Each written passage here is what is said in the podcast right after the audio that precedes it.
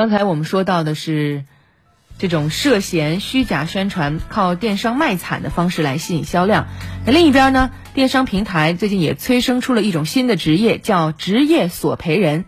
无论是线上还是线下，职业打假人、职业差评师这一类群体已经不算新鲜了。这类人群，他们购买商品的目的其实很明确，就是为了通过恶意投诉及差评向店家索要多倍的赔偿。工商部门的数据也显示，近几年来，网络消费的投诉比例正在逐年的上升，其中以消费者名义进行投诉举报的网络职业索赔人已经占到了四成以上。那媒体调查发现，网络职业索赔人甚至已经形成了一个合作的链条，他们以团队的形式对商家进行勒索。详情情况，我们来听一下报道。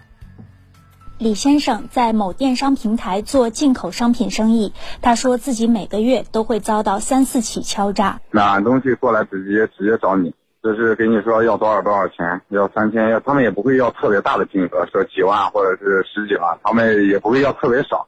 大概也就几千块钱，你要不给就给你打官司。一位业内人士说，这些职业索赔人与以往的差评是不一样，一般会通过找商品及页面的瑕疵来进行敲诈。是专门去寻找一些产品包装上的一些瑕疵，或者说在宣传上做的不够严谨的地方，甚至是去编造问题，然后打着打假呀、维权呀这样的名义，来利用投诉举报的手段来去威胁商家进行这个所谓的敲诈勒索。那这些人其实有一个比较形象的称号，就是叫这个职业索赔人。比如李先生店铺中的一件商品，就是因为中文标签的问题被职业索赔人盯上，然后要求你赔偿他十倍，然后如果要是私了的话，给他五倍就可以了。然后如果你要是五倍不同意，就给你打官司，问你要十倍。对于一些商家来说，如果金额不是太大，一开始往往会选择给钱息事宁人。但是时间久了，商家们发现自己店铺可能会吸引来更多的职业索赔人。妥协没有用，你给了他钱之后，他们现在都是团伙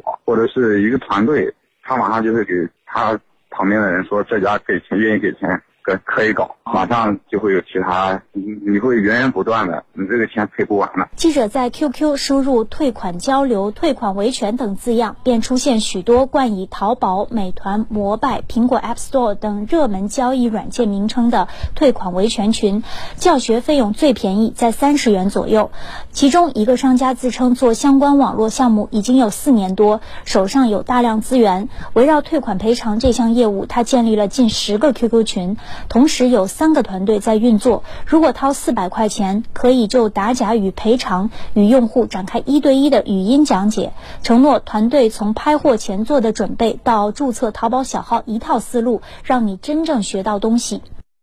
从报道当中我们可以知道，索要钱财是这些职业索赔人的唯一目的，他们专门找一些电商在网络平台当中的漏洞，以此来威胁电商。那么所谓的职业索赔人到底应该如何确定他们的这种行为？违法吗？继续来听报道。业内人士表示，他们不仅仅是局限于在利用这个差评来去敲诈商家，而是说手段会更加的丰富，而且更加的专业，而且更了解商家的心理，特别是商家这种不懂法、不敢与市场监管部门去去接触、去配合调查的这样一种心态，才会利用这种商家和市场监管部门之间的这种信息的隔阂来去威胁商家。逼迫商家去妥协。杭州市余杭区未来科技城市场监督管理所副所长于其平接受媒体采访时介绍，有的商家因为在商品描述上写了“最小号橡皮筋”的字样，遭人投诉违反广告法关于极限词的使用规定。有商家在电子产品页面上提醒消费者将 App 升级至最新版本，也被人投诉为滥用极限词。甚至有商家宣传鞋子透气防止臭脚，遭职业索赔人以防臭没有。法律依据为由进行投诉举报，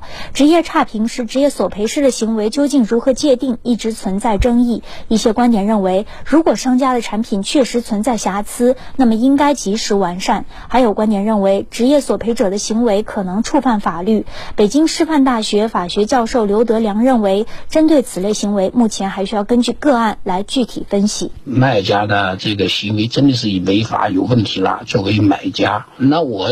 举报。你或者是起诉你，这是我作为这个消费者的正当的权利。是在具体的个案当中，如果说这个卖家他虽然他也违法了，但是这个所谓的打假者，对吧？他敲诈的那个意图非常明显，而且多次敲诈。像这种情况下，根据具体的证据材料，这个有可能会涉嫌敲诈之类的。所以这个要根据具体情况具体来分嗯，昨天听了一句评论啊，说这个职业索赔人、职业打假人，他其实跟敲诈勒索真的只有一步之遥。